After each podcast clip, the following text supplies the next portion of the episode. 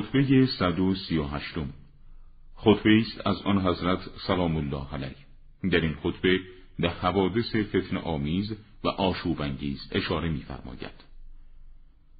آن پیشتاز الهی مردمی را که از مسیر نورانی انبیا علیهم السلام منحرف شده و از هوا پیروی می نمایند به سوی هدایت که راه پیامبران است برمیگرداند در آن هنگام که آن مردم هدایت را به هوا و هوس خود ارجا می کنند و آرا و نظریات مخالف با قرآن را به سوی قرآن برمیگردانند.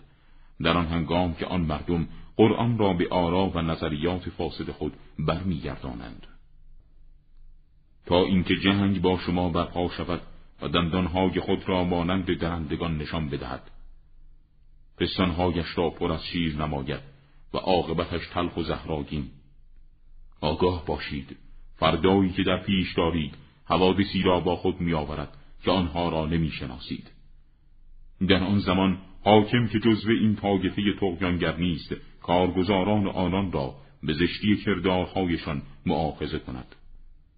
زمین قطعات جگرش را برای او بیرون بیندازد و همه کلیدهای خود را با کمال تسلیم در اختیار آن پیشتاز الهی گذارد. در این زمان است که چگونگی عدالت در رفتار با انسانها را برای شما ارائه می دهد و کتاب و سنت از بین رفته را احیا می کند گویا می بینم آن شخص سفیانی عبدالملک ابن مروان در شام فریاد برآورده و پرچمهای خود را در اطراف کوفه به حرکت تند درآورده است. این فتنگر همانند ناقه بدخلق که با دندانهای گزنده به هر سو روی می آورد به نواحی کوفه حمله برد و زمین را با سرهای بریده فرش کند. برای ریشهکن کردن مردم مانند یک درنده کام باز کند. قدمهایش بر زمین سنگین باشد. تا دور دستها جولان نماید و حملاتش شدید باشد. سوگند به خدا شما را در اطراف روی زمین بپراکند.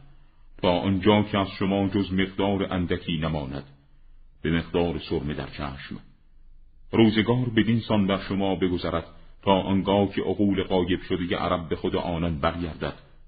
ای مردم از سنتهای محکم پیامبر و از آثار کاملا روشن او تبعیت و به پیمان او که مدتی زیاد از آن نگذشته است وفا کنید و بدانید شیطان راه های خود را سهل و هموار می کند که به دنبال او بروید و از او پیروی کنید.